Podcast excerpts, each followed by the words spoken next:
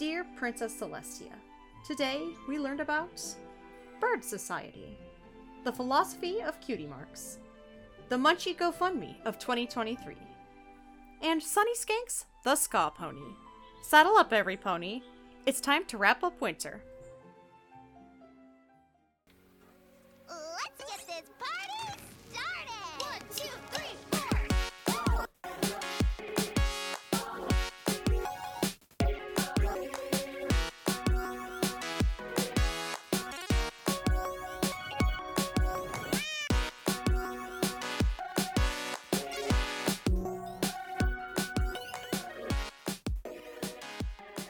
Hello, every pony. Welcome to Friendship is Content, a podcast where a new fan and an old brony watch and review every single episode of Friendship is Magic. My name is Echo. Hi, I'm Emily. We watched 2 episodes, Winter Wrap-Up and Call of the Cutie, which were both really good episodes. I love how deadpan, we watched 2 episodes. Meanwhile, I'm vibrating in my seat because I'm we have good episodes, yay!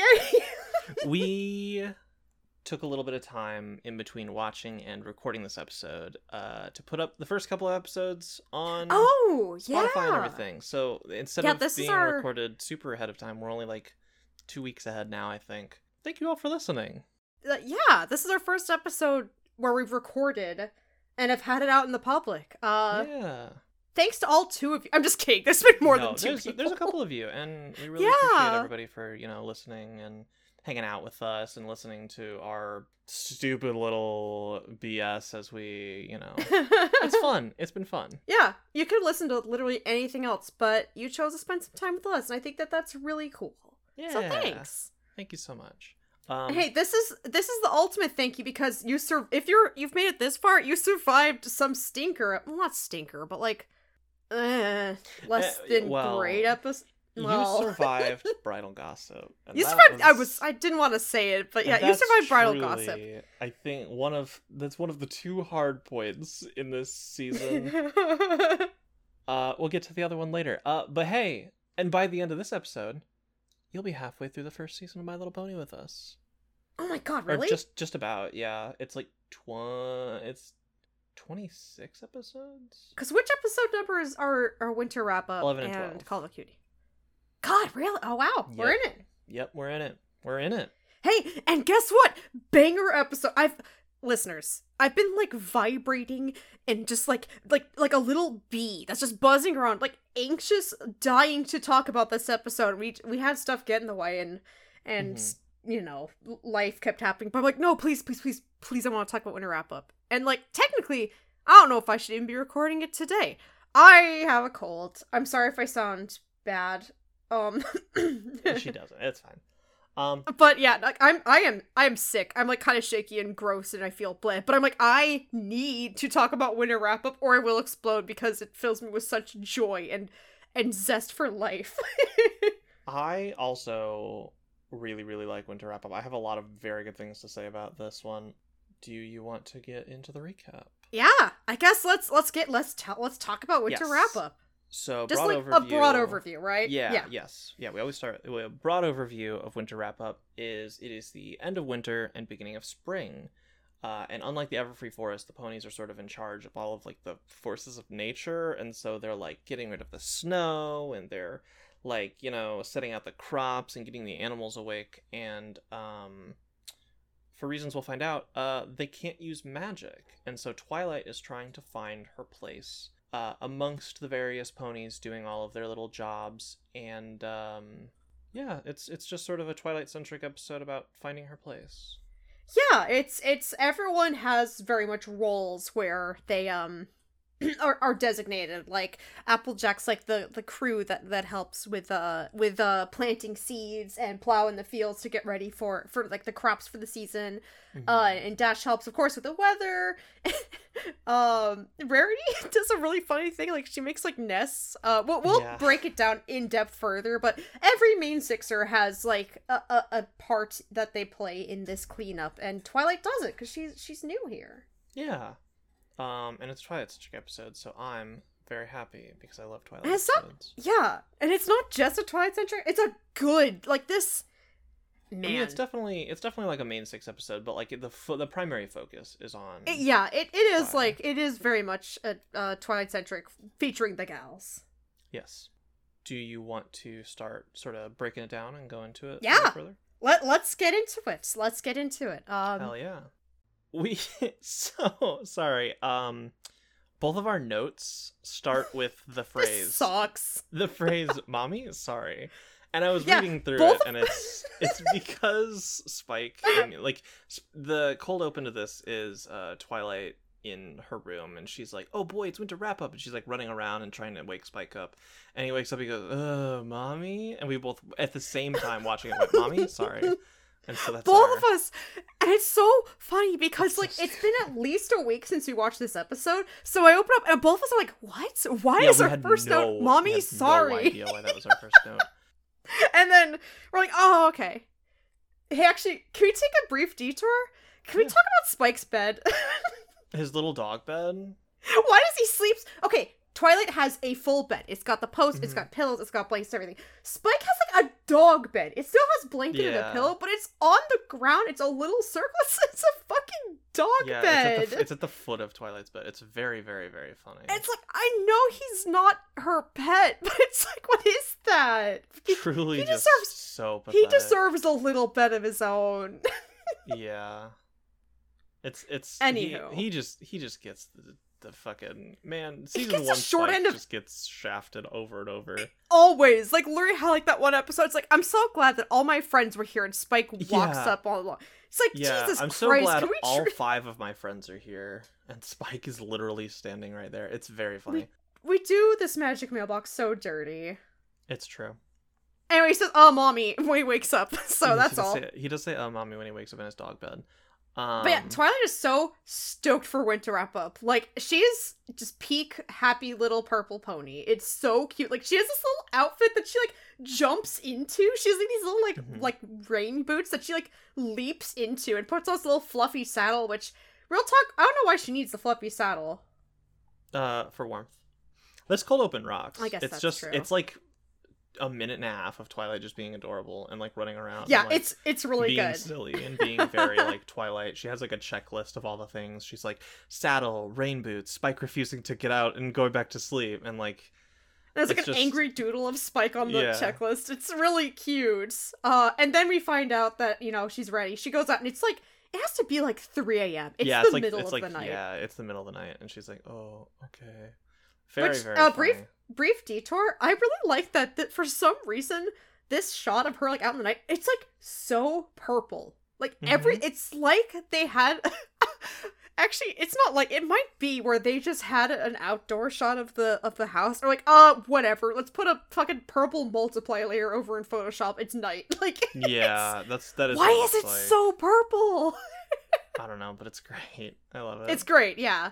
But anyway, that's her cold open. Cute titles. You're all my very best friend, you know. Yeah, and then she goes into town, and we start seeing more of the actual like Winter Wrap-Up stuff. We start getting glimpses of the various ponies in their little color-coded vests. It is so cute. Like they have little armbands if they're like the captain or leader of the crew. And they've got I think extra stripes if they're also a captain. But yeah, they have blue for the weather team and a green for like the plant and nature team, and like a brown tan for the animal team. And they're all dressed up. They all have cute little vests to tell what team they're on. It feels like almost like a summer camp thing where it's like you know, you're like, all right everyone, let's split up and get in your squads. It's really cute. Yeah, it's very, very cute. I think it's adorable. And they all sort of start doing stuff. And, you know, like Mayor Mare is there sort of delegating them to the various teams. Wife. My wife. You're the true love of your life, the mayor. I'm never letting that go. I just really like her. Which, by the way, she's the same voice actress as Spike's voice actress. Oh, she's very Spike. It's like, oh, this is just Spike. Yeah. So she was going back and forth between them, and then we get our like first real song of the series. Yeah, hey, like... And it's a fucking banger. Good. Like, I get ass. Ready. The next half hour is just going to be dedicated to the song Winter Wrap-Up. Like, pause right now and go listen to it. It fucking bangs. I still will have it on my shuffle, in my car. Yeah. And not just there are so many remixes of this just within the Brony and Pony community, because how can you not? This is one of the things but just the bass song is so good. And what I feel we need to slow down. The main thing is all of the songs previous to this point have all been Pinkie, right? We've had Go Look at the Ghosties, and then micro songs. And then the micro songs.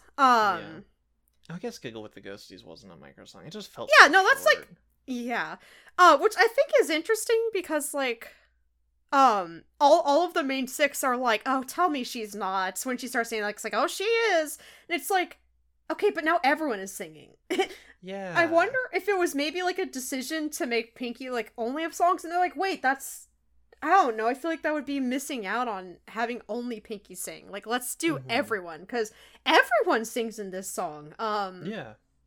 Two things. One is that before we dip into singing about what Winter Wrap-Up is, there was a note where they said that I think they said oh, Earth ponies are cleaning up winter with no magic on Canterlot. Does this mean... Yes.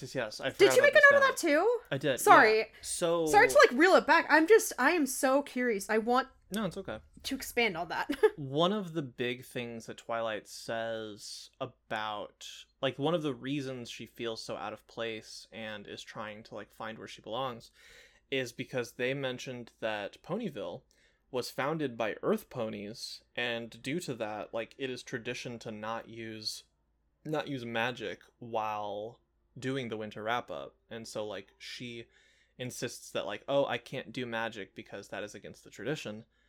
And it's just very strange. It's a very neat little world building in that, Earth ponies founded Ponyville. And that's why she's not allowed to use magic. And that's really neat. I love just the little breadcrumb world building stuff that they sprinkle throughout. Yeah. And I'm surprised at how much I either just didn't pay attention to or just straight up forgot until this rewatch. I completely forgot that was the point of Winter Wrap-Up. Yeah. But yeah, you mentioned earlier that it feels like a holiday, but I do think what the word you just used, tradition, feels more apt for that. What is a holiday but a tradition with a party? Well... yeah, got me there.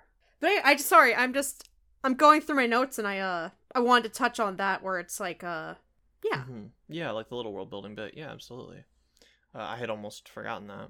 Exactly, because, sorry, my next page of notes are all about this song. So this song is good. This song is... all of the songs we've gotten so far have been... Giggle at the Ghosties, and then the little micro songs, which is Pinkie just kind of doing a hop, bit, skip, and a jump. Yeah, cupcakes. Doing a bit about their current situation. This is in a musical exposition. Yeah, straight up this in a Disney movie. No, I guess exactly. It's kind of an I Want song. It's both a world a song that kind of sets up what's going on, as well as Twilight's I Want song. It's great. But honestly, there's so much that happens in this song itself that I think we'll just break it down. It starts out with these dramatic spotlights on each of the main sixers, where Dash sings and Pinkie, then AJ and Rarity, and they all have these dramatic spotlights, and they all turn into black silhouettes, setting the scene so lovingly. I love this. And I mean not just that, but but there's there are so many background characters, not just in this song, this montage, but in the episode, when we start out, there's a huge crowd with surrounding the city hall ? But in this song, we have them all working together. It's not just the main six in front of blank backgrounds. It's a huge collaboration with everyone. And also, this song is extra dear to me because this is the only time AJ sings until season 3. That's funny. That's very, very funny. I'm very sad, but she's good. It makes me... I'm going on a tangent. I'm so sorry. Okay. But this song is the source of one of my favorite songs, not just in, like, the fandom, but maybe ever. The song Sunshine and Celery Stalks by Pinkie Pie Swear. It's, the genre's called plunderphonics. It's where you, like, chop up and use a bunch of sound effects and vocal chops to make a new song.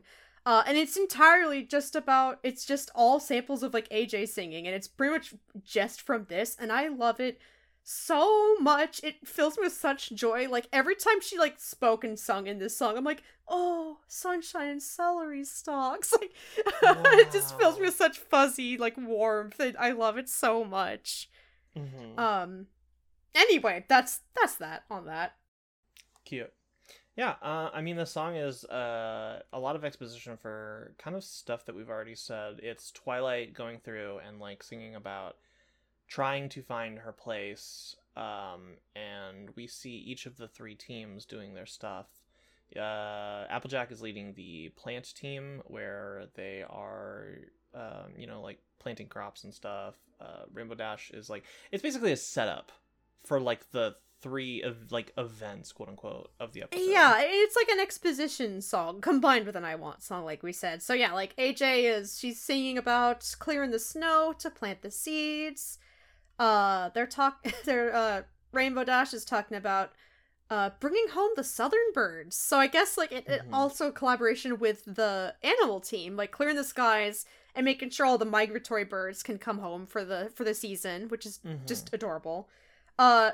I think Rarity's task is so funny to me. Rarity's task is hilarious. She doesn't have, I guess she'd be animal team. Oh yeah, she is animal team. She has the tan vest. But they don't really get to it in the song. Are we done? Oh yeah, I guess, yeah, we're not done singing about the song. I'm just going through. I guess the only thing that Rarity even sings in this song is, wow, I love these boots, but this fashion's getting old. Like, I forgot that that's the only thing she says in this entire song. God bless Rarity. She's so funny. Everyone else is singing about their tasks and, like, oh, it's winter's been fun, but that's enough of that. And then there's Rarity being like, I don't like these boots. They're out of season. Yeah, she's like, I don't want to wear this. Please don't. And that's it.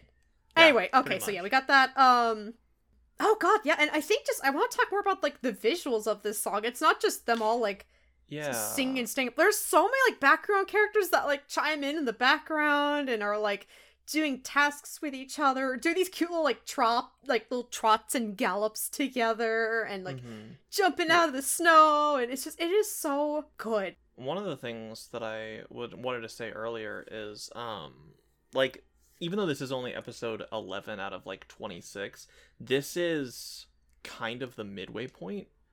This is, like, this feels like the sort of, like, mid-season, you know, like, big event kind of thing. And it, like, the production values, like, really are evident. Yeah, but, like, they pulled out all the stops, like, visually and musically. Like, this song has so much care and love put into it, and both lyrically and musically, but, like, this whole montage is just so fun. It feels like such a stark contrast to, like, some of the earlier episodes, just because it feels like like, budget went into this. There's so much happening in this. There's so many characters dancing and singing. It's just, man, it's so good. Like, honestly, if the episode just was the song, I would give it, like, a 10 out of 10. Yeah. I wouldn't even need anything else. I'm like, this is great.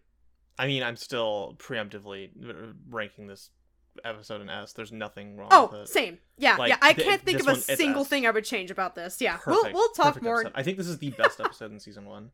Full stop. It's just so good. Anyway, this is a better season finale than the season finale. This is a great season finale. If you switch this one and Best Night Ever, and you'll be happy. Would you be though?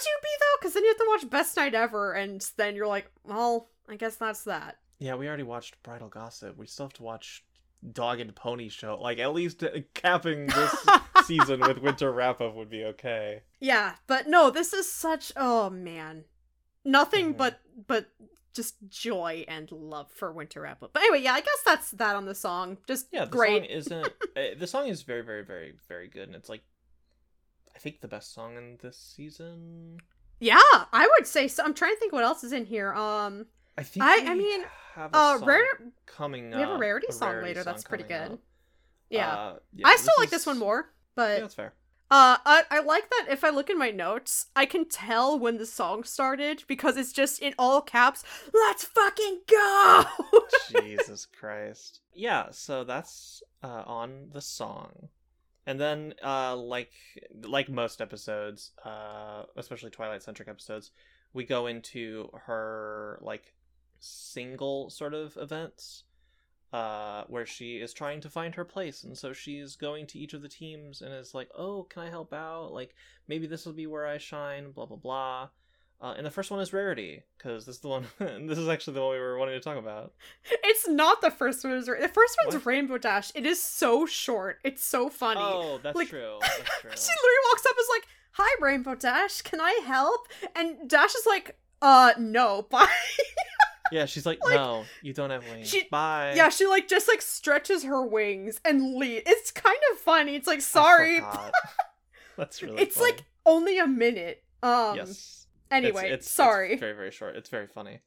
The first real event, other than Rainbow Dash just, like, snubbing her for that, is it's really Rarity. Funny. It's really funny. You're right. Is Rarity. She goes over and she finds Rarity is helping out with the animal team. Because she is making these little, like, not crochet. She's like knitting nests out of like straw. She's making bird nests. Yes. I think it is fascinating that birds in this world don't make nests. The ponies do. Well, I mean, like they've said that like only in the Everfree Forest do animals take care of themselves. So like they have to do almost everything for them outside. But I'm trying to think, like, logistically. Like, do the birds be like, oh gosh, I'm having a baby. We need to contact the ponies. What do we do? We need a wet nurse. I don't know, man. Like, I'm gonna get into, like, weird philosophical stuff. It feels like they live in, like, a post-scarcity environment, right? Like animals could spend all of their time almost just, like, relaxing. They just eat and sleep and, like, most of the actual... And live the dream, like... I guess. Yeah, I mean, yeah, honestly. But also, like, Fluttershy has shown us that birds have, they have, like... Do they have jobs? Because, I mean, they sung for the... For the Nightmare Night. That's true. Night. There or not is, Nightmare like... Night, Yeah. Whatever the... I'm forgetting whatever the heck the... No, I know. Summer Sun Celebration. Yeah.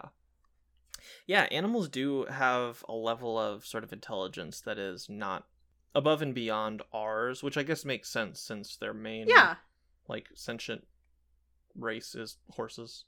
Or, yeah, our pony. They're little ponies that talk and have jobs. But yeah, I mean, do birds have jobs in this world too? I guess. I don't really know how they would pay them. And maybe it's with like a volunteer. Nest. I guess... Maybe it's like... a mutual relationship. Maybe where like they build them the nests and it's like, okay, well, you'll need to provide some of your services later on, so like you can sing. And I can give you this really pretty nest, which by the way, we should clarify, like the rest that Rarity's making, like it looks like a bird nest for the most part, where it is sticks and stuff, but then it has ribbons like tied in a little bow. Yeah. I mean, it's not to say that like birds don't use ribbons in nests, but like it's like woven into it. It's kind of funny. Yeah, she's clearly trying to make, like, an artsy designer nest because, you know, it's Rarity. Yeah. I guess that goes to, like, the best bird choir singers. So true. Well, as we'll see at the end of the episode, that's not quite true. I don't even remember. I'm looking forward to that. Yeah, it's all right. She tries to help, and Twilight can't build a nest for shit. She's bad. She does a bad job. Yeah, we like cut away as she's working on it and see like Rarity's reactions to it, where she's like, oh, no, don't do that. And then we cut back and it's just like this mangled mess of like straw and hay. And she's like, look, it looks just like yours. And it's real bad. It's pretty. It's all mangled. And by the way, Spike is also here, like just hanging out, watching them make their nest. Spike is good this episode. I was about to say funny. That as well. Spike is written really, really well this episode. I actually looked into it. This episode is written by Cindy Morrow, who also wrote the song Winter Wrap-Up. And she wrote really? Griffin the Brush-Off earlier. She wrote a bunch of other episodes later on, but that's the one that she's written before this is Griffin the Brush-Off, which I also like. I think that her characterizations are very good. And she writes Spike like an asshole, and it fucking rocks. But like, not in like a mean way, but very much a, like, little kid who's like, yeah, a kid who has no filter. Like, yes. Like, they share the nest, and Twi's like, what do you think? And he says, that nest needs to be condemned. That nest needs to be condemned. It's so funny. That phrase just took us off guard. It was so funny. And then Reddy's like, oh, Spike, it's not that bad. And it's like, maybe the birds could use it as, like, I don't know. And he puts this as an outhouse. It's like, oh, an my outhouse. God. It's so funny. He's written peak. This is peak Spike. This is peak Spike. And we haven't had much of that, like, at all. No, we haven't had any of it. We were both taken aback. We're like, this is great. Good job, Spike. I like when he's got this kind of energy of being a little kid with no filter, you know? Mm-hmm. Absolutely. And after she makes her condemned nest, she's like, maybe I'll not do that. And Rarity's, like, busy, like, fixing it. She's like, ooh, if we put this here. And then Twilight just kind of, like, walks off. Yeah. Rarity sees it as an opportunity. She's excited to be like, I can fix this. This is... We can fix this. But yeah, Twilight's a bit discouraged. She wanders off. And goes to help out Pinkie Pie, who is working with, I guess, the weather team. She's got a blue outfit. Yeah, she's with the weather team. This is really cool. I love this. Yeah, it's neat. Her job is to use ice skates to break up the ice on the lake. And so that it's, like, in manageable pieces so that it can melt in the sun, etc., etc.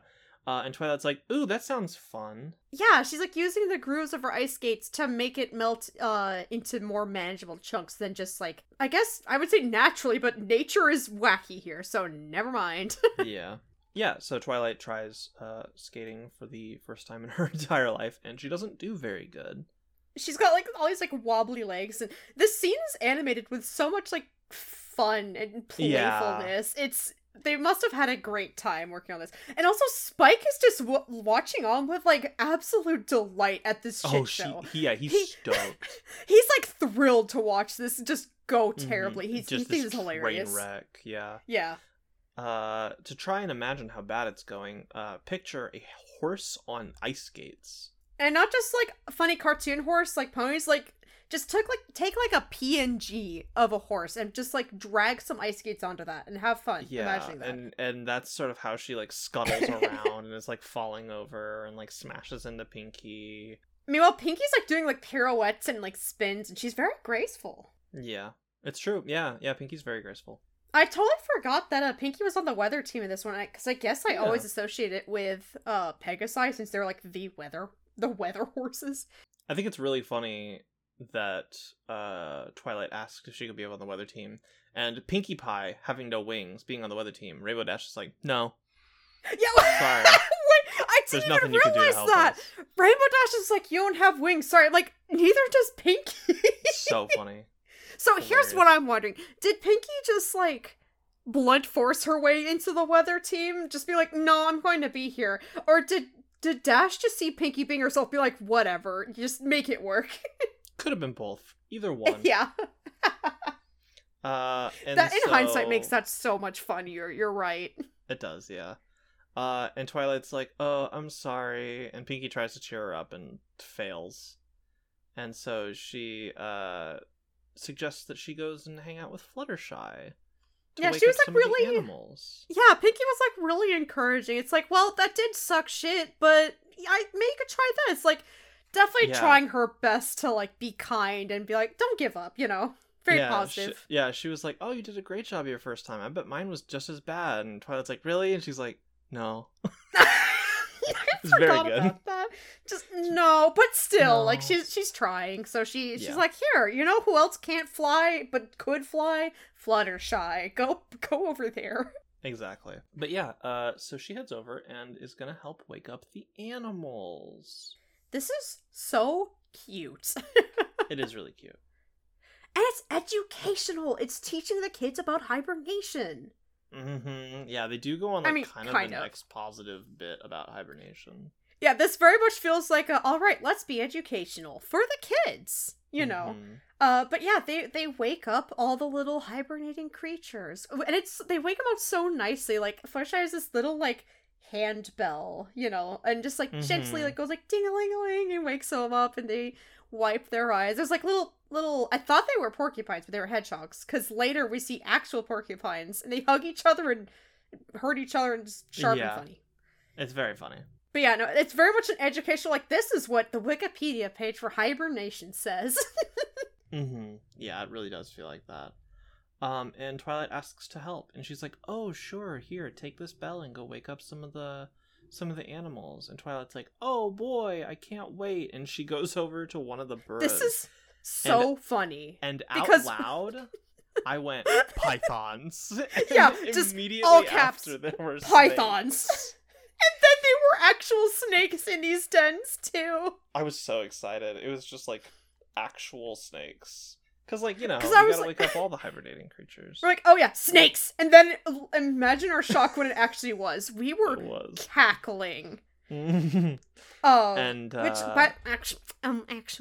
snakes don't hibernate. They actually. Because they're not mammals. They're I have a pet snake. His name's Churro. Yes. Just thought the audience should know that. He's a hog nose. He's a little guy. He's a good little guy. I like him. Yeah, so she wakes up the snakes and screams and runs away into another cave that has bats. It's full of bats, and all of them are like just like leaving their dens, causing mayhem and scaring everything. Yeah, and so she screams and runs away into a tree, and then bees fall on her head. So she's having not a great time. And it's like, it's not just bees, like an entire beehive, like falls on her head and like traps her in. It's just the worst ever. Yeah, it's just an awful experience. And then she hits skunks, I forgot. Yeah, she runs to a skunk den. It's just, classic. Man, it is classic. So, just peak slapstick, so. But yeah, then we cut away with her. In like a tomato soup bath, trying to get rid of the stank. And probably all the bee stings. And yeah. I like that Fluttershy didn't even have a chance to like tell her how she did, because she just had to get out of there. She did so bad. Yeah, she did the worst anyone's maybe ever done it. Counterpoints. Okay. I don't know if she did that bad. Someone had to wake up the snakes. No, she definitely did a good job waking up the snakes. I don't think she did a good job waking up the bees. Okay, that's a good point. I think she maybe messed up at least with the bees. Yeah. With the entire hive. I would wake up the snakes. I'd be very kind and gentle and understand they'd be grumpy. Because it's snaky, sleepy. And while she's taking a tomato bath... I'm moving on. While she's taking a tomato bath, Spike is starting to say... Like, she's like, you know, oh, well... I feel bad because, like, there's nothing I can do and I can't use my magic. And Spike's like, well, they've never had you before. So, like, it would probably be a lot quicker if, like, you used your magic because you're good at it. Yeah, because, like, you're the best magician ever. Mm-hmm. Despite what Trixie may say. And so she's kind of, like, pushing back against that. And after she's done bathing, she goes to help out Applejack with the plants. And it makes me so happy. This is just some peak Applejack moments. One, I just want to take a little detour to say how cute that she looks in her little captain vest, because she's got green eyes and it matches her eyes and she looks so cute and just, I love her. And so, yeah, they're all of the helpers for Applejack are using like snow plows to get all of the snow off of the fields so that they can plant the crops. Yeah, this is really creative, the little snow plows, because they're not like drivable. Like they have like almost like a little like a handle to be pushed, and a little saddle area. Like there's like a cover so they don't get snowed on. Almost like a chariot with the way it's made. Yeah, it looks like a little kind of, but with a snowplow. Car. Fiendstones. Why'd you say it like that? Well, you know. Flintstones? Granddad. It looks like a little Flintstones car, and she has to like push it around, except she's not strong enough. I wanted to make a note of this actually. She's like totally not strong enough. And even though she's like the same exact like size and shape as AJ, this very much seems to be like one of those early hints of like Earth ponies having like more strength overall, you know, like, because I don't think, are there any unicorns using the plow? I'm looking through. I don't believe it is all. Yeah, I think it is all Earth ponies, but I think it is like that natural like Earth pony strength question mark, you know? Yeah, I agree. Because they're not having any trouble. I will say, as a weird aside, I've been reading the tabletop role-playing game for My Little Pony. And Earth Ponies do canonically have, like, a boost to strength, and I'm not sure if, like, that is canon? You know what I mean? Like, it's like sort of a third-party kind of thing, but I think it had to be written off by Hasbro, so I think... Yeah, like, it is officially published by, Hasbro, which, I mean, Hasbro also owns D&D, like, and Wizards of the Coast, so, like... Well, for better for worse. But yeah, I don't know. I think that's sort of official confirmation as we're going to get that, like, they have a physiological difference that makes them stronger. And I think that's further explored in, like, the holiday episode later. Holiday, like, capital H, like, Pony Christmas, you know? Oh, yeah, Pony Christmas, yes. Hearth's Warming Eve. Mm-hmm. But... Anyway, yeah, so I just thought that was really interesting how, like, they're clearly, I mean, of course, they look the same because animation, easy to draw. Sure, whatever. Yeah. But, like, she cannot push this thing, like, an inch. Mm-hmm. It is too heavy for an Applejack's, like, whatever, I got it. Mm-hmm. And with Spike looking at her and egging her on, she resorts to magic. Gasp. Which is bad. Quote, unquote, like.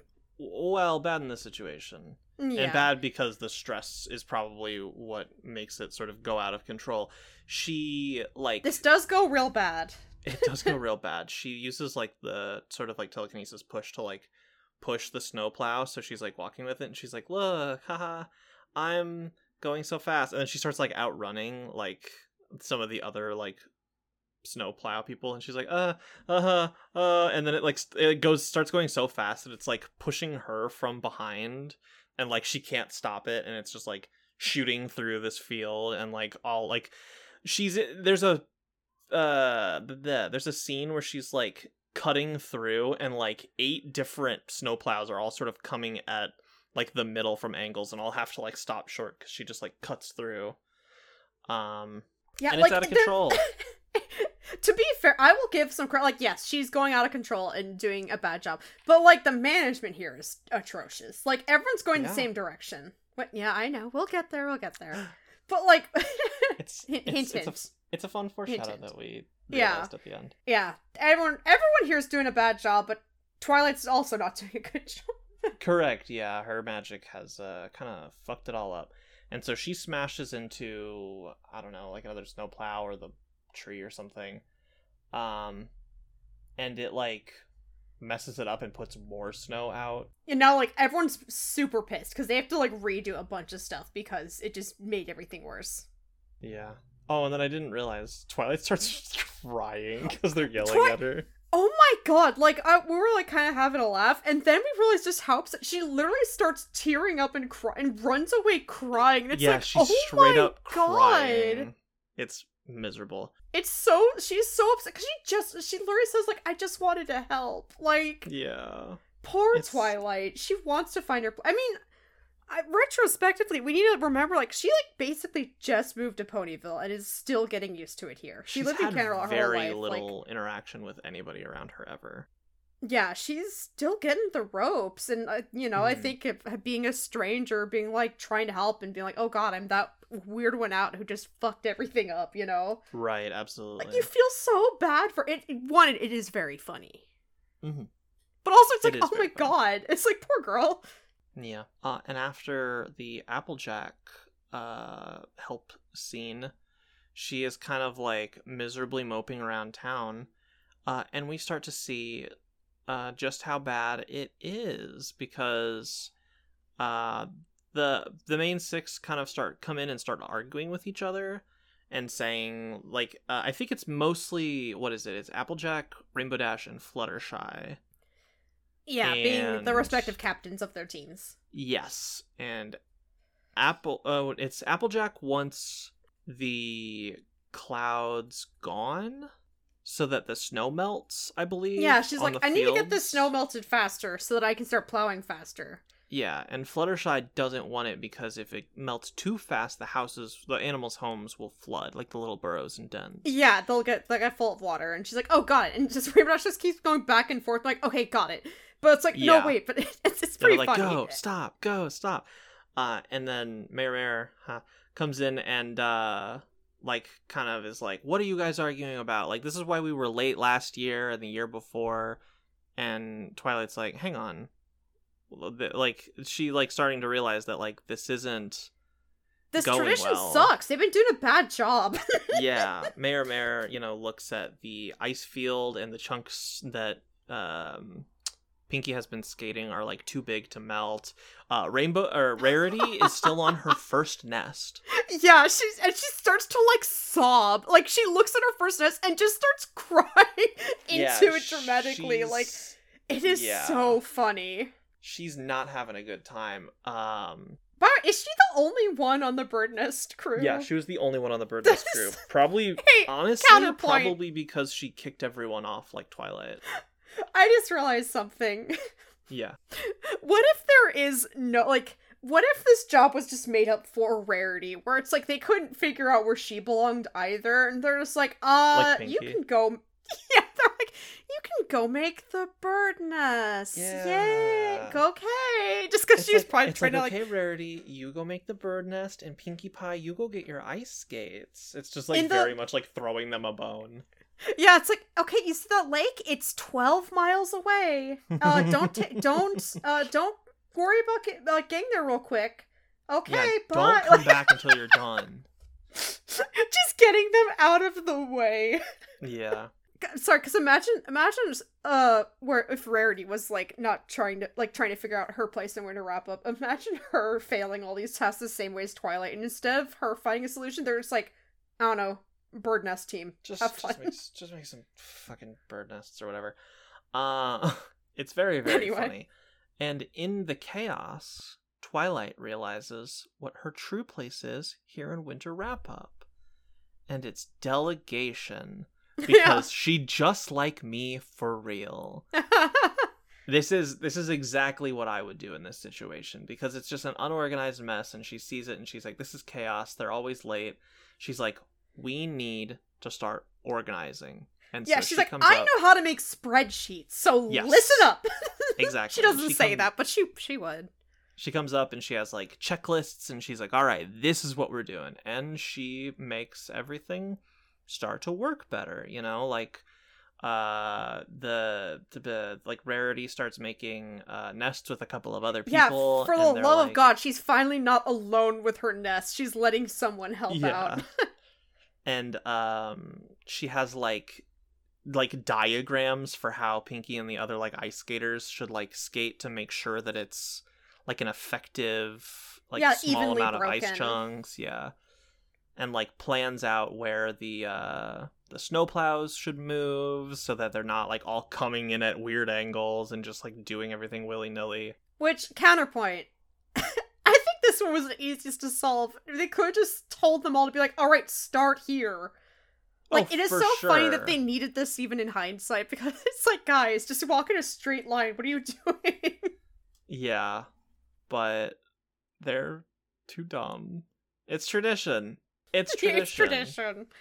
And then they like set up like a line of like bells on ropes to wake up all of the animals at once. Yeah, it's cute. And speaking of like bells, we should mention that like an instrumental version of Winter Wrap-Up is playing over this. Yeah, like a version without, and it's just so cute. It's a nice way to kind of, yeah, it ties on a little bow.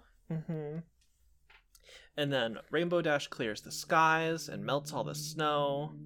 And well, not just that, makes like a fucking awesome Pegasus tornado. Oh yeah, she does. Yeah, like, she, like, it's really cool. Like, they just, like, make this giant cyclone of like, wind to, like, whoosh all the snow away. It's awesome. Mm-hmm. Yeah, it's very, very cute. And for the first time, they completed Winter Wrap-Up on time. And it's all thanks to Twilight. As a reward, they give Twilight her own special vest, and it's all of the different colors on it's it. She's like the captain. She helped everyone. And I want to cry. She just like me for real.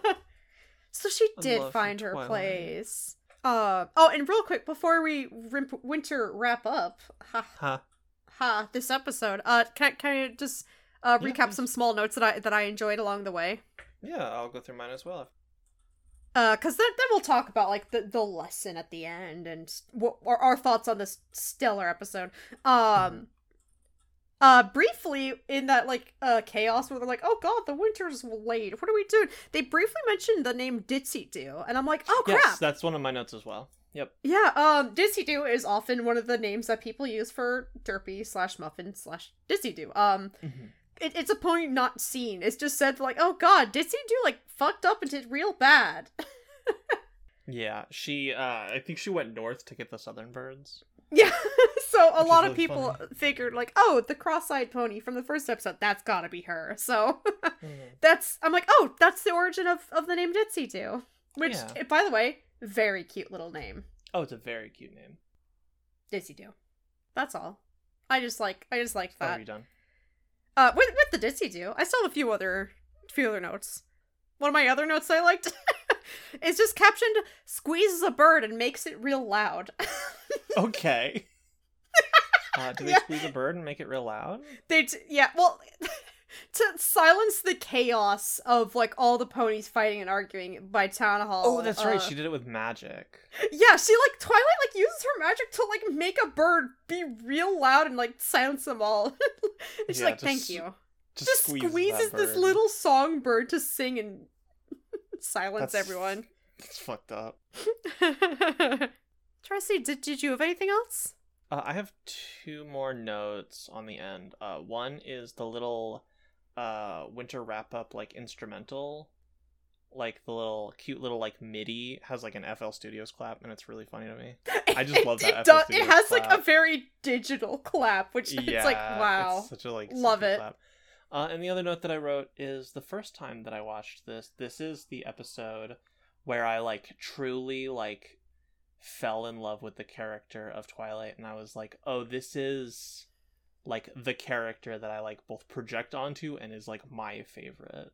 Yeah, I think that was the case for a lot of people. Like this is our best exploration of Twilight since like the first few episodes. It's so good, and it's so nice to see someone like finding their own way to make things work. And it's like she didn't have to change anything about herself. Yeah.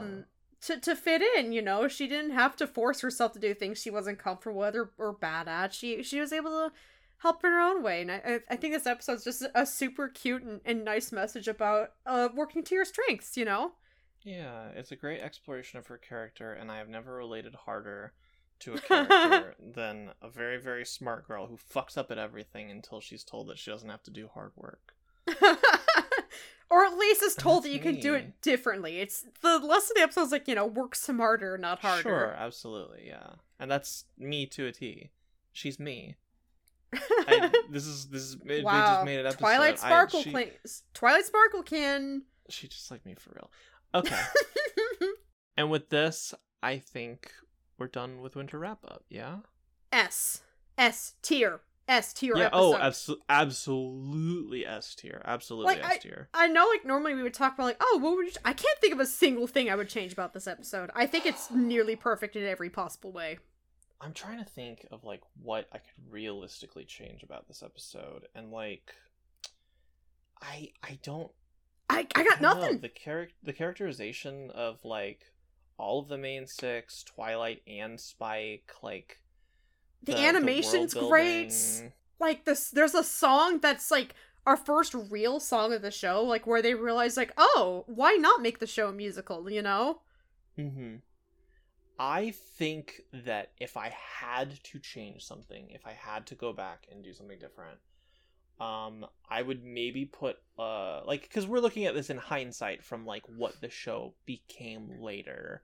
And, sure. Like, how sort of deep it became. I think I would put a little bit more exposition on, like, the idea of the founding of Ponyville being by Earth Ponies. And, like, that'd be it. Like, maybe, like, a cutaway to, like, either a flashback or, like, a book. Like, a book illustration. That would be cute. Yeah, like a flashback. Just a little bit more world building. Yeah, because, I mean, I know they did it later on, especially with, like, some Applejack episodes. And Granny Smith talked about, like, the history of the town. Yeah. But yeah, I think that might have been a little out of the scope of the show, so... Yes, absolutely. At this point in the show, that I... Yeah. Like, if I were writing it when this show came out, I wouldn't have done that. This is just especially because this is already, like, an ambitious episode. Like, mm-hmm. There's so much care and love put into it, so... Yeah, 10 out of 10.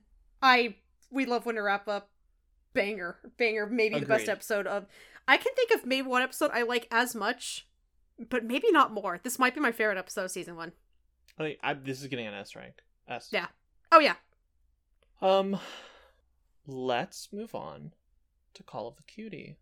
Another pretty good episode. It's pretty good. It's a good episode. Yeah, I like it. This is the introduction of the Cutie Mark Crusaders. Well, proper introduction. Yeah. Well, I mean, we've seen Apple. I don't think we've seen Scootaloo or the other one. Do you actually the other one? Sweetie Belle. Sweetie Belle. You will respect her name. No, I absolutely will not. I'm canceling the podcast. She's like my girl. I love her. That's insane. Well, no, actually, counterpoint. Not counterpoint.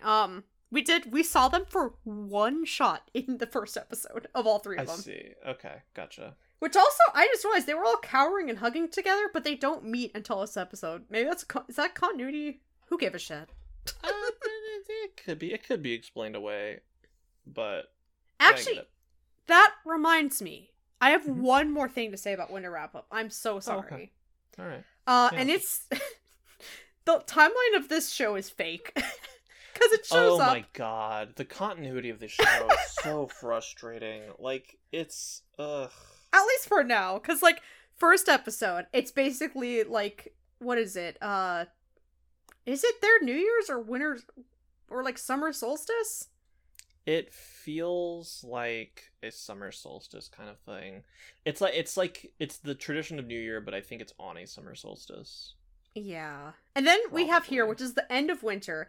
And then the episode after this one that we're talking about next, Fall with Her Friends, is fall. It's like, what season? Yeah. The seasons are all over the place.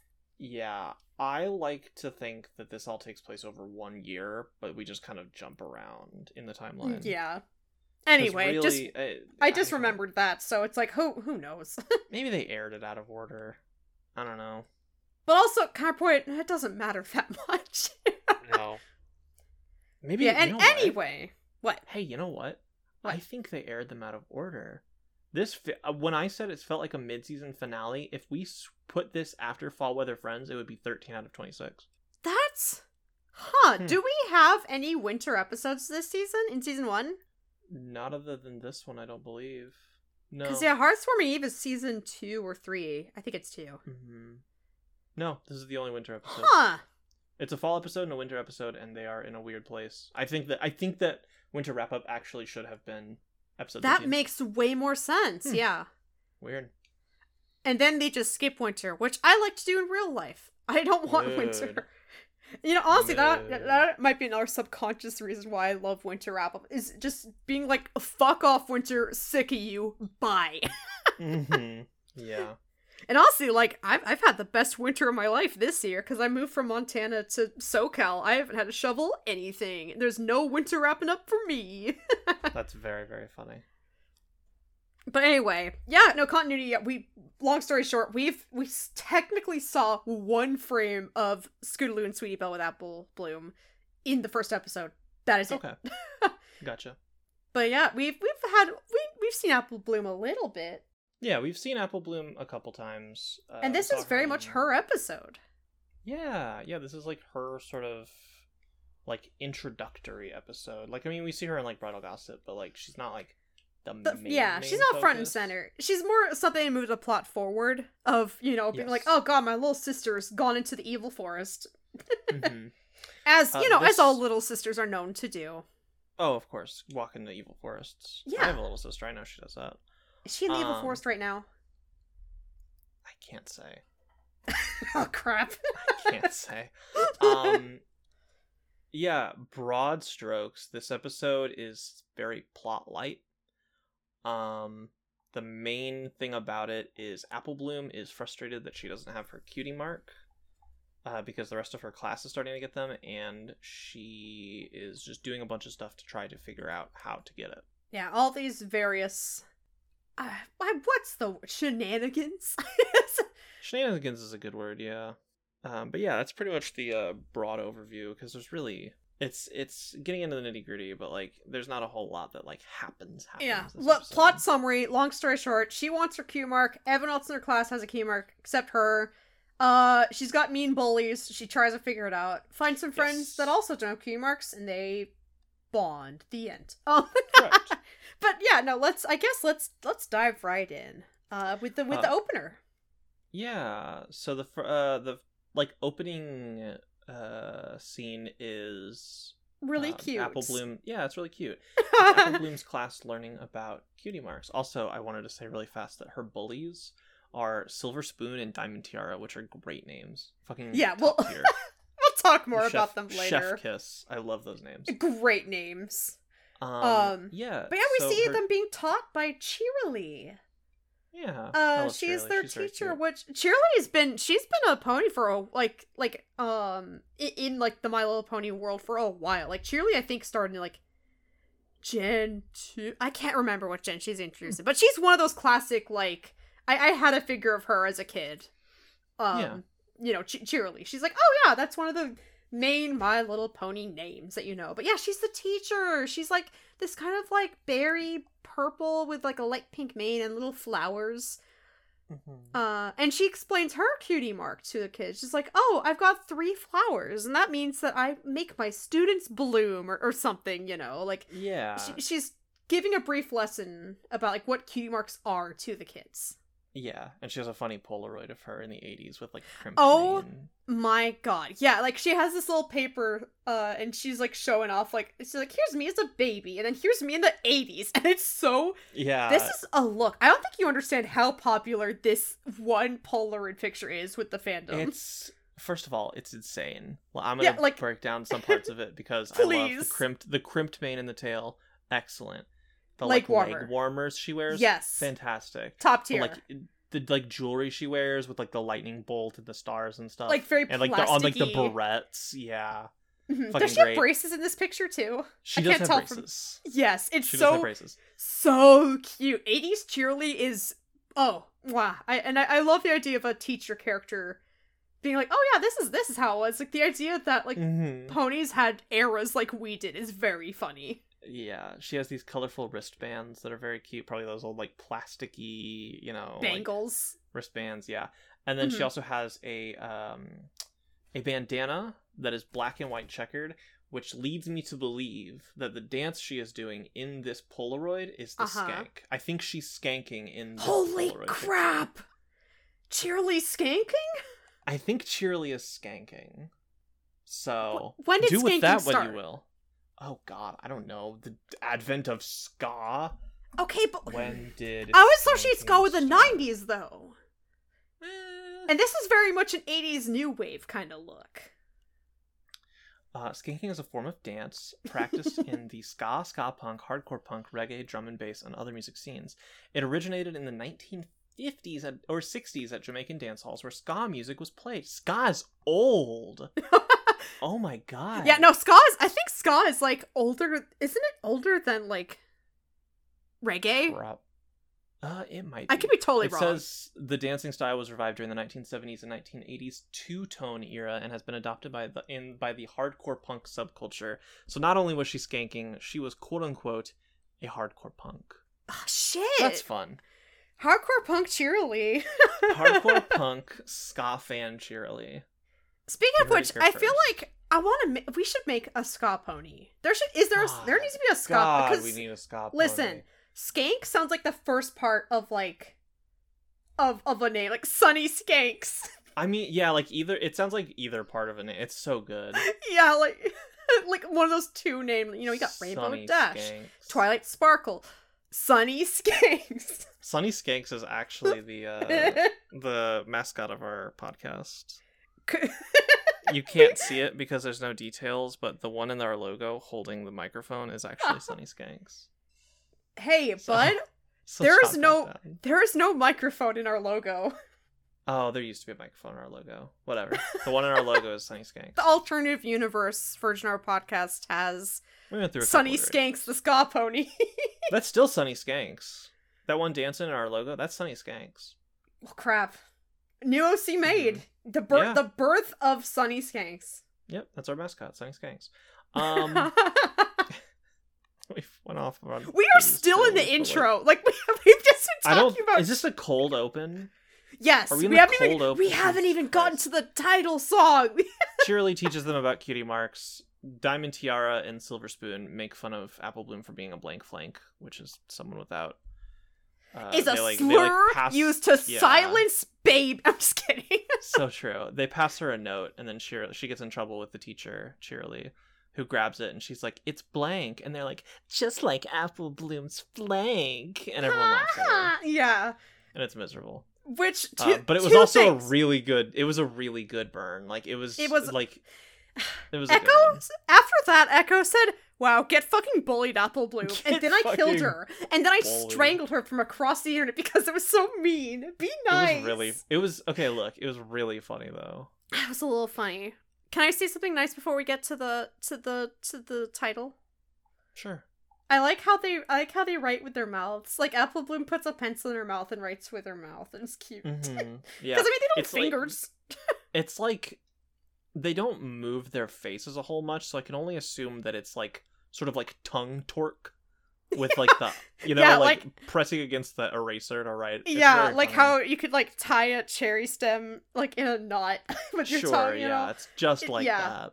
Just like that. Identical to that. Anyway, title song, and then we see her with this really dorky nerd ass pony. Peppermint. Twist? Is it Peppermint Twist? Yeah, I think it's Peppermint Twist. People were really mean to Peppermint Twist. That's funny. Like, the fandom that hated her, probably... I'm like... Wait, why did they hate her? I think they just found her annoying. And I'm like, yeah, that's the point. She's supposed to be this little nerd. Yeah, she's like, I talk like this. She's like this little dork. Yeah, of course she's annoying. She's 10. Yeah. Exactly, and like I don't know a cool 10-year-old. Yeah, all these like fucking men in their 30s were like, "Wow, this one sucks." It's like, grow up, be nice. Yeah, be nice to Peppermint Twist. All those people who were like, "I hate kids. If I saw a kid in public, I'd kick them in the teeth." It's like man, grow up. But you're watching the show. You're watching the kid show about kids. This is a 10-year-old. Be nice. Peppermint Twist is the target audience for Friendship is Magic. Yeah, exactly. Like, don't be mean to Twist. She's kind of lame, though. She sucks. She's a nerd. But yeah, Apple Bloom is talking to Peppermint Twist, and then she gets bullied even more by Silver Spoon and Diamond Tiara, who say that one of them is having a cutesiniera for getting the cutie mark. Favorite term in the show. It's so funny. I wrote that down. I wrote that down too. Cutesiniera is just wrote cutesiniera. Just funny. Cutesiniera, and we do actually see a cutesiniera later. It's either season 4 or 5. We gotta see a little filly have a cutesiniera. I mean, we see one at the end of this episode, Emily. I'm an idiot. And also, I guess in season 4 or 5. Yeah. Well, like I mean, specifically, like I'm pretty sure that like the ponies in that episode are like Hispanic or like Hispanic coded. I see. So, that makes sense. Yeah, so then she goes and talks to Applejack and is like, I want my cutie mark. And Applejack is talking about how she got her cutie mark and how she and Big Mac were the last in their class to get there. Yeah, yeah. It looks like it runs in the family for, like, the Apple family, that everyone there is, like, the last to get there. They're just late bloomers, you know? Mm-hmm. Which, in hindsight, is so funny because imagine being like, oh, God. My whole family is known for apples. I wonder what cutie mark I can get. It could be anything. It's an orange. Yeah. I mean... Just the worst possible outcome. Okay, but like, Applejack does have orange family members. Like, orange... That's funny. Yeah, like later this season, I think. Oh God, is it later this season? Yeah. Ridiculous. Anyway, but it's very funny. Imagine being like, oh God, any day now, and you're like, is it gonna be apple? It's apple related. yeah. Anyway, and then she goes with Applejack to go try to sell apples because she believes like the she, like the little like family market, I guess. Yeah, like a little farmer's market. Mm-hmm. And she goes and she's just like aggressively pushing these apples. She's, like, filling people's baskets with them and being like, where did you touch it? You buy it. We take cash or credit. She's very, like... It's so... She's so... Yeah, she's, like, putting, like, apples in, like, people's, like, bags. Like, actually, do I have permission to make a fandom tangent? Sure, yeah. A double fandom tangent. The first is she, like, literally dumps, like, an entire bucket, like, of, like, basket of apples in, Bon Bon, the background pony's, bag. Mm-hmm. And, Bon Bon / Sweet Drops is like, I didn't put those in my bag! In this, like, dramatic voice, and I just want to make a tangent about that voice line in particular, because, Bon Bon, at the time, was just a background character, you know, always seen hanging out with Lyra, just filler. Mm-hmm. And every time that they needed this background character to speak, it was a different voice actress, like, every time. That's really funny. And I feel like that's a very good bit. And it sounded different, and I don't know if it was intentional or, like, not intentional, where it's just like, whatever, we just need a background character to say a line. But it ended up being Bon Bon so many times that later on in the show, they make a remark about Bon Bon being, like, a secret agent who needs to change her voice. Right, yeah, I forgot about that. That's very funny. But this is her first tiny background speaking role, and I just think that that's funny. Just the start of what becomes a really dumb in-joke and recurring thing with the fandom. I'm gonna be real. I would do it on purpose. If I did this, it would be on purpose. I would too. Oh, same. Yeah, exactly. It's so funny. And, second tangent is, you're gonna hate me, we need to talk about Dr. Hooves. We don't need to talk about him right now. Why not? Why are we talking about it? We don't need to... Fine. Listen, we had to sooner or later. I know. And he literally, he doesn't have a British accent, but he speaks in this episode. He does. Dr. Hooves, so lovingly named by the fandom, is a brown earth pony with an hourglass. For his kitty. Because time. Get it? So, yeah, because time travel. So, being 2011, 2012, and the internet's going crazy for Doctor Who, being everyone's like, super Who lock era of Tumblr. Yeah, so the internet were like, oh, wouldn't it be funny if this horse was Doctor Who, but he's in a horse show? It would, okay, here's the thing. Mm-hmm. It would be funny. Oh, of course, yeah. It would be really good, funny. They're right. Yeah, so, but, like, I want to emphasize, at this point, this is just a background. This is just a filler horse. They're like, we need someone to talk to Apple Bloom that isn't a main character. But the internet being the internet, it's like, you know what? I see that hourglass. This is Doctor Who. It's insane. And it, like, this is straight up Doctor Who. Everyone ran with it. Like, it wasn't just like a few people be like, "Ha, wouldn't that be funny?" Like, this is the start of a huge like fan fiction, t-shirts at Hot Topic, straight up being acknowledged by like the show writers, especially like. Written into, not into canon, because, you know, Hasbro isn't the BBC, but with, like, tongue-in-cheek, saying a lone sea with the scarf and whatever. Mm-hmm. Straight up the Doctor Who of My Little Pony. Yeah. And it all just started because some people are like, wouldn't this be funny? We were, like, the fandom at this point was 12 episodes in, and they're like, we gotta figure out something else to do to wait till the next episode. We have to do something. Chomping at the bit. And, like, I guess, like, I want to emphasize, like, this isn't the first time we've seen this background pony. He sings a little song. He's, like, one of the background singers in Winter Wrap-Up. He's in crowds. Mm-hmm. But this is the first time that it's just, Apple Bloom, like, talks to him and he says something. He has a completely different voice later on. Because, again, they just needed a character for the main characters to talk to. It's just a background character. This is not... There's nothing here to be like, whoa, Doctor Who reference? And yet, the internet works in mysterious ways. It sure does. And, like, I should emphasize, like, I don't particularly care for Doctor Who. I respect it. It has a long legacy. I watched a lot of it. That makes sense. That checks out. Okay, alright. Listen, I don't know here. I will embarrass myself, because I didn't even really know about Doctor Who, but I remember giving it a shot because the fandom was like, look, there's a Doctor Who pony. I'm like, okay, I'll watch that. I like sci-fi. And then it just... That's actually funnier. Oh, yeah, absolutely. That's actually more embarrassing than my thing. I told you, it sucks. It's mortifying. Yeah. Maybe I'll make you watch, like, one or two episodes later. It's fine. That's fine. That's not a bad show. It's fine. But yeah, anyway, it's just, it is so crazy to me that, like, this background filler character exploded into popularity, being like one of like the fandom's like favorite little meow meows. Yeah, honestly. But that's all. That's I know. That's my only Dr. Hooves tangent. We had to at some point. Yeah, I know. That's all. We can continue.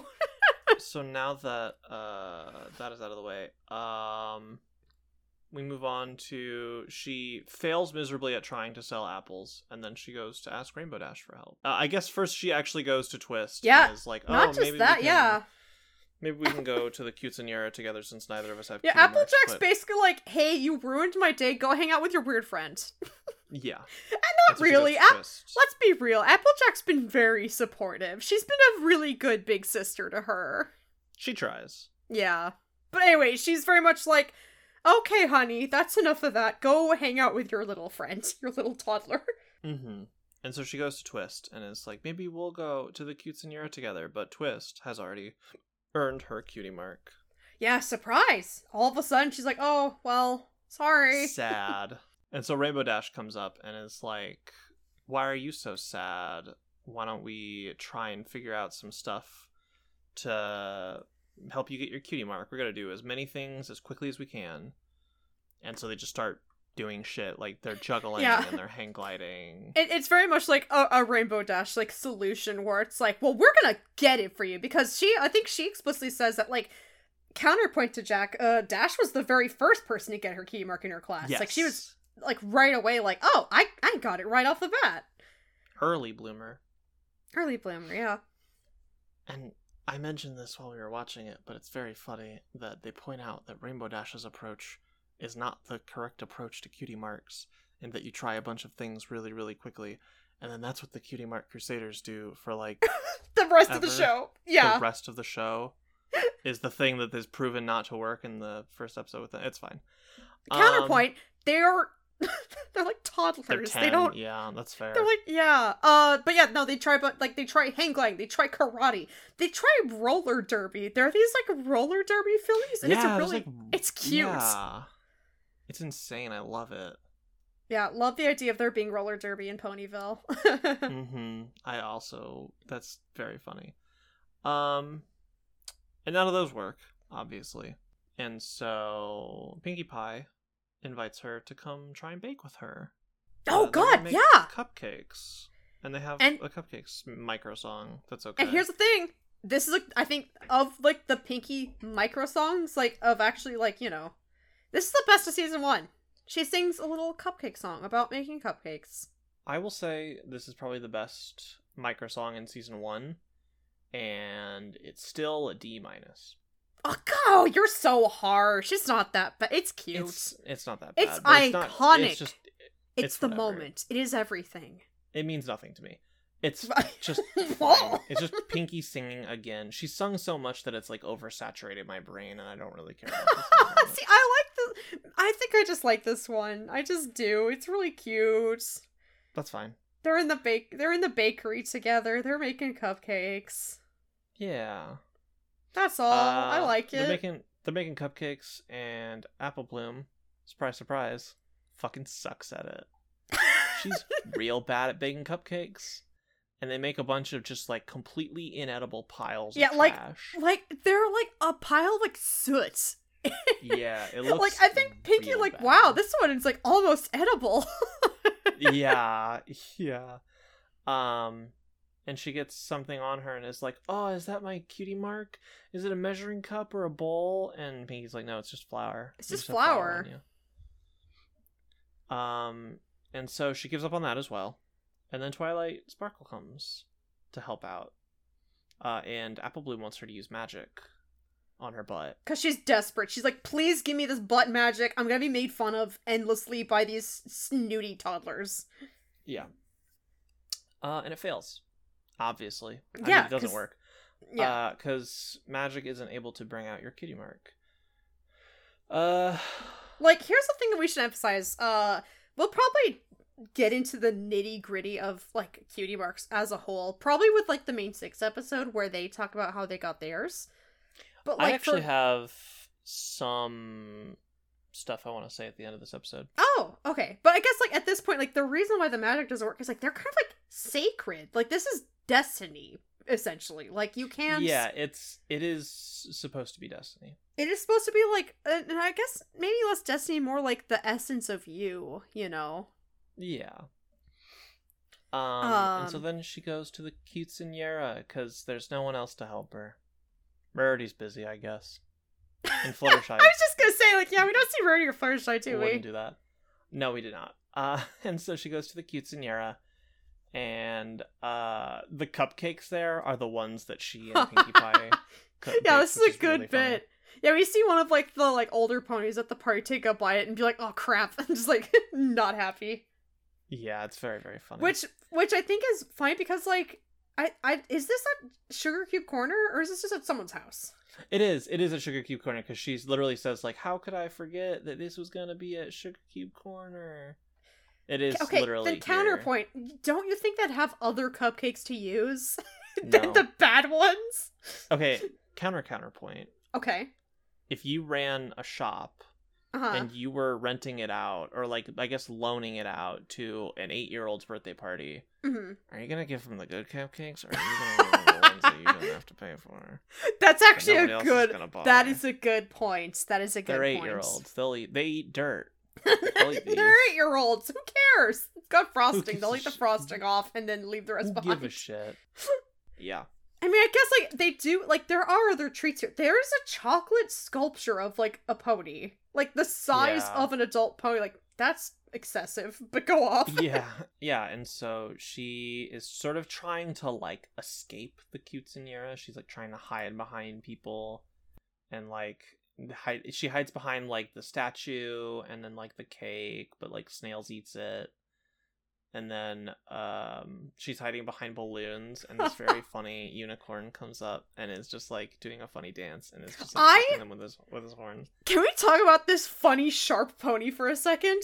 I love this horse. Oh my god! It's one of my new favorite horses. I know. Apparently, his name is Royal Pin. He's unicorn. He's dark, like, kind of like a navy blue with, like, a white mane.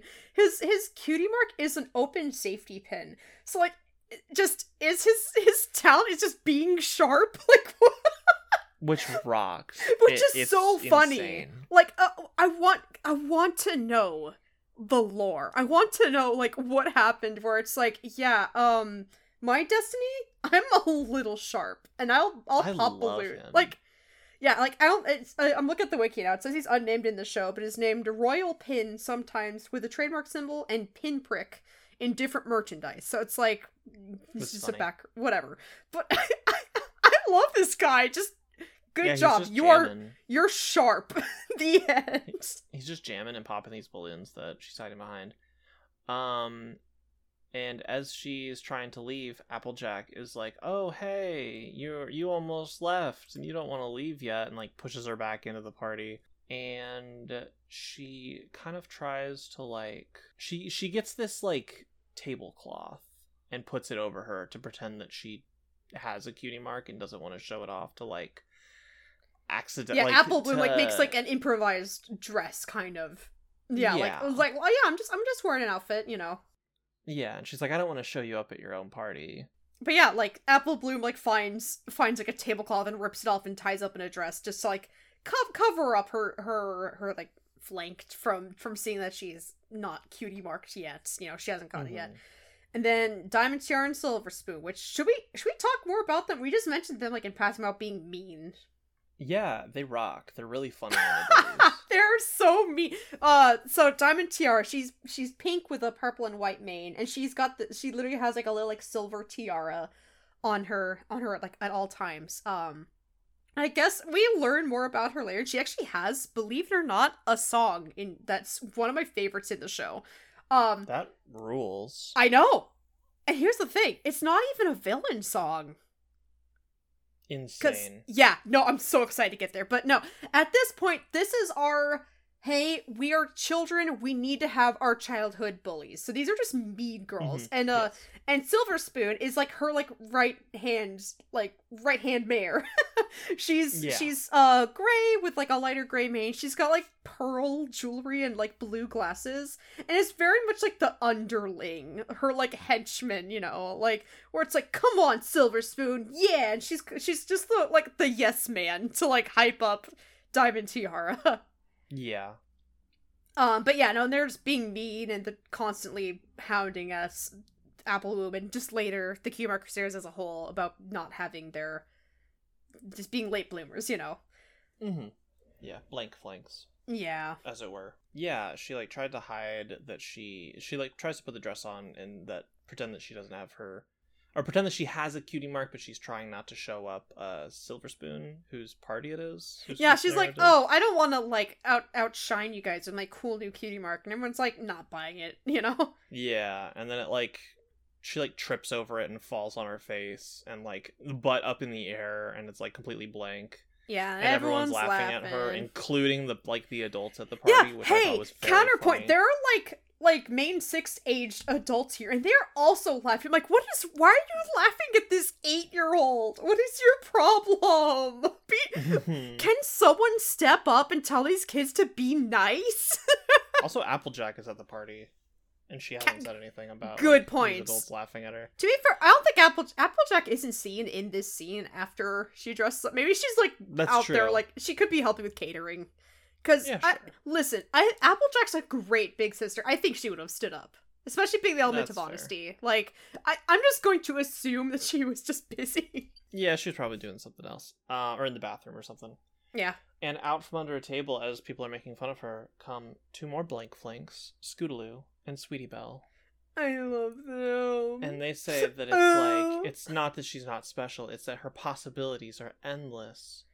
And she so can be whatever she wants. Cute. They're like, yeah, we don't have it either, but it's because we could be anything, you know? And they're so supportive, and they're like, well, you know, we're friends, and we don't have humors yet. We're awesome, you know? Mm-hmm. Exactly. And so everyone's kind of like, oh, wow, and turns against the bullies, and... you know how it is. Twilight is here suddenly. Like, yeah, Twilight's here, and she's like, "Good job! I'm so proud of you." Yeah, she's basically just like, "Oh yeah, and Applejack's back." I'm like looking at the pictures, like, where were they like a minute ago?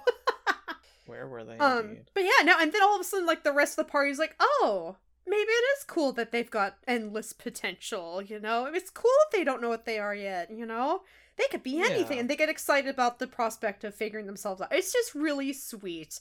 And then Diamond Tiara and Silver Spoon just kind of, like, glare from the stairs, like, our bullied peons, I'm gonna get, you know, they're scowling. Yeah, that's what they say, for sure. Shut up! You're so mean. You are like Diamond Tiara. You are mean to me. You bully me. That's why I think they're so funny. That's why I love them so much. They're so funny. Echo's like, I love being mean to 8-year-olds. I love bullying people. And then Apple Bloom, Sweetie Belle, and Scootaloo kind of go off to their own little table, and they're hanging out, and they try to come up with a name and eventually settle on the Cutie Mark Crusaders, and it's very cute. And you know what else is? You know what else is really cute? Little best friends. What?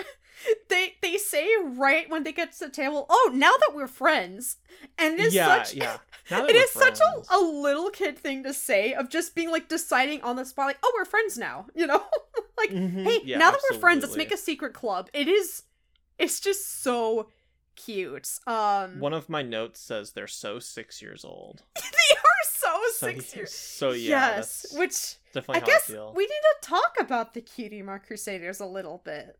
Okay, yeah. Before we talk about them too much, that is the end of the episode. It ends. There is one more end. Okay, they dance with Twist, and then we see Celestia's. You are so mean to me. There's nothing else. It's boring. No, I have a note. I have a note. What's your note? Nasty, nasty pony woman. What's your note? The episode ends with the Dear Princess says, sometimes the thing you think will cause you to lose friends and feel left out can actually be the thing that helps you make your closest friends and realize how special you are. And then it shows Celestia reading that letter, and it zooms in on her cutie mark, which I think is interesting because it implies, like, how did she earn her cutie mark? She's the god princess president. I have a whole thing about cutie marks that I'm gonna do before we end the episode. Mm-hmm. But I guess that is interesting. Like, I don't know. I think it's interesting that she's reading this note about, like, oh, I remember how I got my cutie. We never see that, of course. And I mean, maybe we do. We haven't finished the show. I don't know. I thought it was really interesting that the last shot is Celestia's cutie mark, not any of like the main six. It is the god. Like, I don't know. I just think it's interesting. Sure, yeah, I get that. But briefly, can we talk about Scootaloo and Sweetie Belle? Because we know Apple Bloom by now, but this is our first time knowing these guys. Sure, or at least... yeah. Sweetie Belle is Rarity's younger sister. Yes. And Scootaloo is no one. I'm going... And she can't fly. I wish you could see my mouth agape. If I could strangle you through the microphone, I would... Scootaloo is a little orange Pegasus with tiny little baby wings who can't fly. And I mean, we learn more about these characters later, but yeah, Sweetie Belle and Scootaloo. Sweetie Belle's Rarity's little sister. So she's white and has a little pink and purple mane and also a unicorn. And Scootaloo very much is kind of like a tomboy. She's got kind of a gruffer voice. She's zippy and quick, but we don't... Mm-hmm. This is our introduction to them. This is not our actual Cutie Mark Crusader episode, so we'll save that for later. But yeah, we have Rarity's little sister, who's really sweet and a little silly and a little not nobody. I'm going to kill you for saying that. Little scruffy tomboy. Yeah. And honestly, Scootaloo right off the bat was one of my favorite characters of the show. I still love her a lot, but I think I've grown to love other characters more. But I constantly flip back and forth between either Sweetie Belle or Scootaloo being my favorite of the CMC. I just like them a lot. I like Apple Bloom the most. I think she's funny. And this thing, Apple Bloom is so good too. I do like Sweetie Belle's voice. Like, Sweetie Belle's voice is so funny. She does this thing where she'll like talk really loud and squeak like horribly, and I adore it. Her voice cracks, so and she's funny. Oh my god, yeah. She's like so fucking 9 years old. It's great. I love that we've just made up a new age for them every time we've talked. It's great. Yeah, they're young. They're tiny little beasts. Tiny little beasts. Yeah.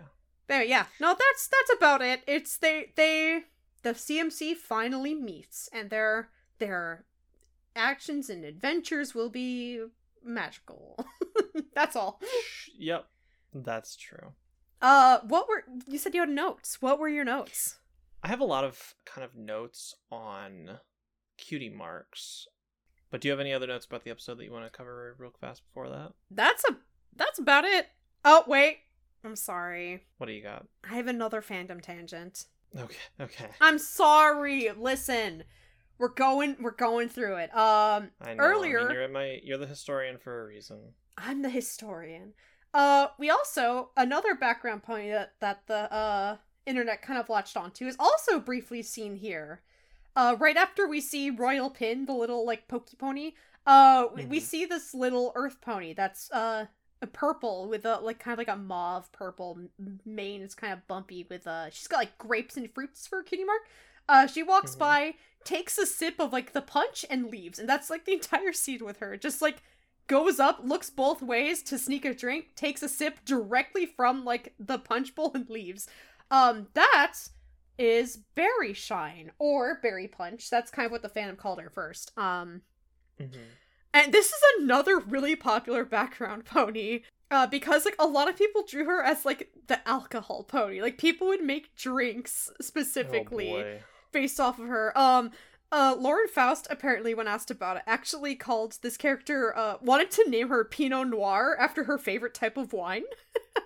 That's kind of funny. But they're also like, well, we can't make this an explicitly wine pony because we shouldn't mention alcohol in our TVY TV show, you know? That's really funny. So, Berry Punch is usually what I call her and what a lot of people call her, but Berry Shine is what she is listed as, so, but, yeah, no, she is a little background character that is constantly associated with having a little sippy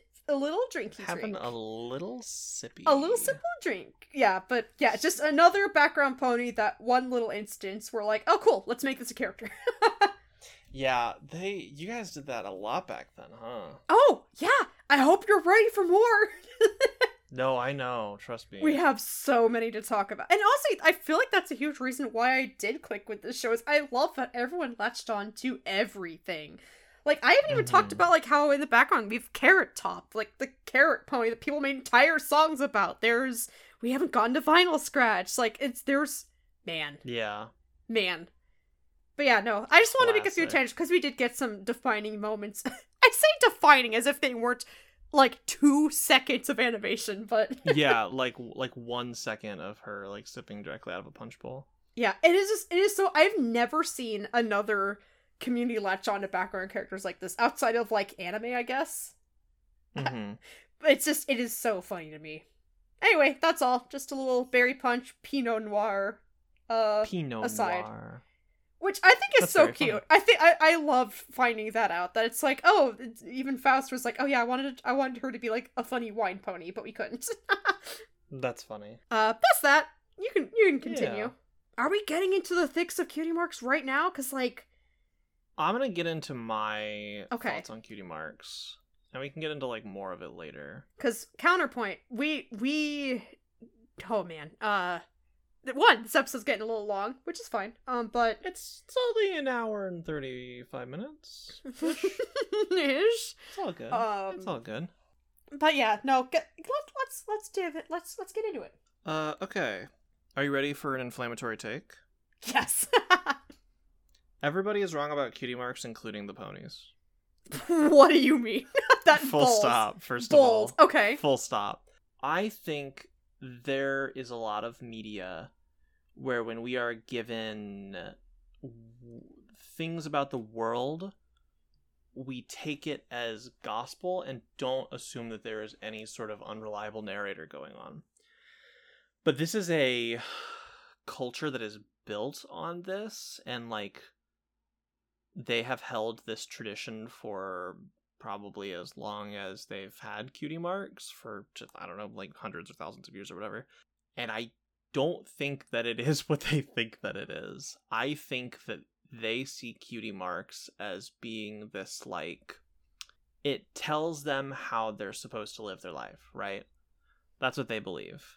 Like, Twilight has the mark of magic, which means she's good at magic, you know? Like, Applejack has apples, so she has to sell apples. I don't think... It's not like destiny or like pigeonholing or like predestination. I think that like it's legitimately just like almost like a divinatory, like you know how like tarot cards work? Yeah. Where like you will get like the Fool and be like, okay, well this is what this means in the context of your life. Cheerilee, her whole life is being a teacher because her cutie mark was flowers. I think that people get a cutie mark and what they do with it or what they read into it is completely subjective.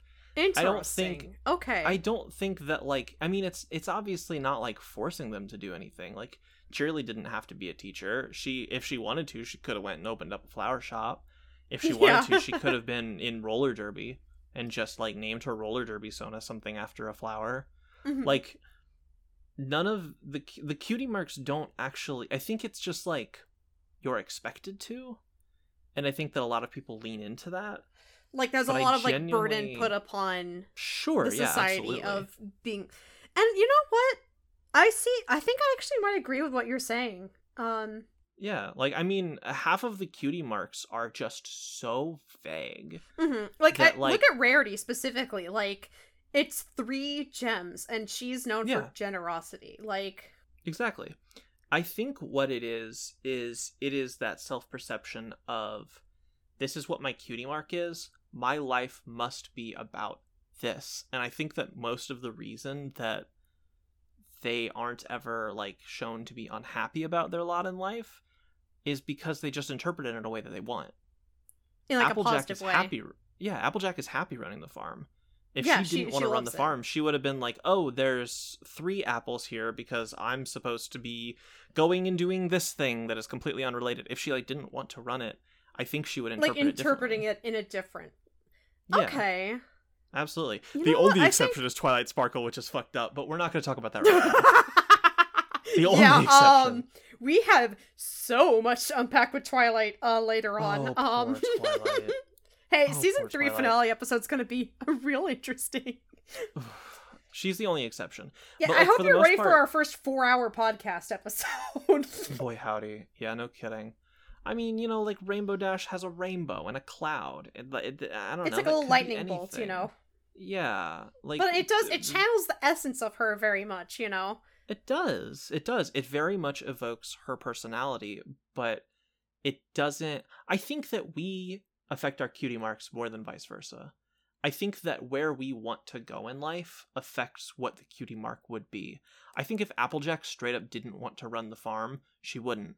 And you mentioned earlier that she has relatives that have other fruits and stuff. Mm-hmm. I think that they just didn't want to be into apples. Fair. I think that we have a lot more of an effect on our cutie mark. I don't think that it is like you are branded with your fate, and if you don't do it, then... And it's more what you find yourself being into. Okay, you know what? I'm adopting this into my thought cycle about... I think that just makes the most sense, because half of these, like I said, are just so vague. Cheerilee's flowers. Mm-hmm. You know what I mean? Yeah. Like, or like, and you know, I guess, you know, what I think about is how Pinkies are balloons. And it's like, yeah, she's the party, but like, yeah, that's like what she finds. But yeah, she's a baker. She has a, like, her job is making treats and stuff. But she finds joy in throwing parties, you know? Sure. Yeah. That's something that she enjoys. And like, yeah, like, I mean, like, Fluttershy has butterflies and she's not an entomologist. She's just loves animals. You know what I mean? Like, but it, like, reflects her, like, soft nature, you know, about being gentle and exactly. Yeah. I think that it shows what your soul is. And I think the idea of destiny and being what you do for the rest of your life is something that they have adopted just because that's sort of how it's always worked out. Mm-hmm. Because that's like, they see who they are in their cutie mark and they go, okay, yeah, I mean, I'm just going to do this because it's who I wanted to be anyway. And their cutie mark understood that. Huh. That's what I think. I like that a lot, actually. Yeah. I mean, it makes a lot more sense. I'm kind of sitting here having, like, my third eye be blown open about the toddler horse show and their destinies, you know? Yeah. I think comparing it to a tarot reading is great, of it being like, oh, this can help guide me, especially, like, I have mixed feelings about, spoiler alerts, what the Cutie Mark Crusaders end up with as their cutie marks. Mm-hmm. I have mixed feelings about it, but I think that might shed that in a different light for me. Yeah, I'm interested to get to that point. I think I've heard spoilers about it forever ago, but I've forgotten what they are. Good. Okay, good. I won't go into any more detail. Okay. But yeah, and I think that also puts a different light on how Diamond Tiara and Silver Spoon are treating them, you know? It's like, let them figure themselves out, you know? Give them time to, like, let their, like, essence shine, you know? They're still figuring out how to be their best selves, you know? Yeah, and honestly, those are great examples, too, because Diamond Tiara and Silver Spoon view themselves and their cutie marks as a point of pride, so of course they're going to be luxurious. Yeah, exactly. It's like, I guess, like, you could think of it, like, in a different thing. Like, if you look at just Silver Spoon's, like, design and key mark, like, maybe she could be, like, a baker or, like, a teapot, you know? Yeah. Like, it's a spoon, could be anything. Exactly. It's all so vague. Yeah. You're welcome. Blowing your third eye wide open. I really like that. Yeah, I you know what I think? I like that we're thinking this hard about the funny butt symbols that got printed on plastic horses in the 80s. Yeah, as like a way to differentiate toys and, like, make it so that they could sell more. It so they weren't all identical. And it's like, oh, this one has... Which, by the way, can I make a tiny aside? I assume eventually we're going to talk about older gens and newer gens. Have you seen the G1 ponies that have, like, cutie marks all over them, where it's like an all over print. Like there's one that has like burgers over its like entire body. That rules. That's me with Taco Bell. Hold on, I'm gonna mute real quick. I need to look this up right now and find the name. All right. Yeah, I just pulled it up. I need this figure. Oh my god, this figure. Sorry, this figure's going for a lot. I looked at the picture, which I will describe to you, is a yellow 80s Milo Point covered in burgers, fries, pickles, and hot dogs. This rules. And it's not just one cutie mark. It's like on her cheek. It's over her entire torso. Her name is Munchie. Genuinely considering buying that and having that be my only My Little Pony merch that I own. That sounds amazing. I love Munchie. Three things. One, for the love of God, I have to get you something Rarity related. That's true, like a big poster with hearts on it. You need some... and lipstick marks from all the times you've kissed her. Two, it will not be your only My... I'm going to force little plastic horses upon you, because I have too many. I think you actually have given me... I have over 100 figures. Some little, quarter gachapon... figures, I think. I am sure I will find something for you. I think you've given me two, I don't think... I'm sure I have. Counterpoint. I don't think you want to buy this one being your only one. I want you to guess the price of Munchie. Oh god. $200. Pretty good guess. Pretty good guess, bud. Oh no. That is the cheapest I could find Munchie on eBay. They're averaging $250. Oh, Munchie, no. I know, and I'm so sad because this is so cute. This little food pony. What do you think her destiny was? Not destiny, but how do you think she reflected upon her multi-patterns? I think she liked burgers. I think she really liked them. And what gives you that impression? That's a good point. Also, if you guys want to buy Munchie and send her to me, P.O. Box... You don't have a P.O. box. I know, man. Someday, we're gonna find us. We're gonna each have a Munchie. I'm gonna start a GoFundMe for Munchie. the Munchie GoFundMe. Yeah, 2023. Yeah, my Munchie GoFundMe. Ah, oh, boy. Jesus. We need to wrap this up. Yeah, we need to winter wrap this up. Thank you, everypony, for listening. It means the world to us that you listen to this entire episode. We are so sorry that it's like a 3-hour episode or whatever. But we had fun. We had so much to say about these episodes that, hey, I just realized we didn't rank Call the Cutie. B. Yeah. It's fine. It's not bad. No, it's whatever. It's cute. Yeah. What would you change about it? It drags a little bit. Or I would, or if they wanted to set up the Cutie Mark Crusaders doing exactly what Rainbow Dash did for the rest of their lives, I wouldn't make it seem so negative, that scene. I don't know. I would have Rainbow Dash be, or like either Rainbow Dash or another pony be like, oh yeah, that's how I got mine. You know, like be like, okay, this does work sometimes. Give them a bone, you know? How would you change it? Yeah.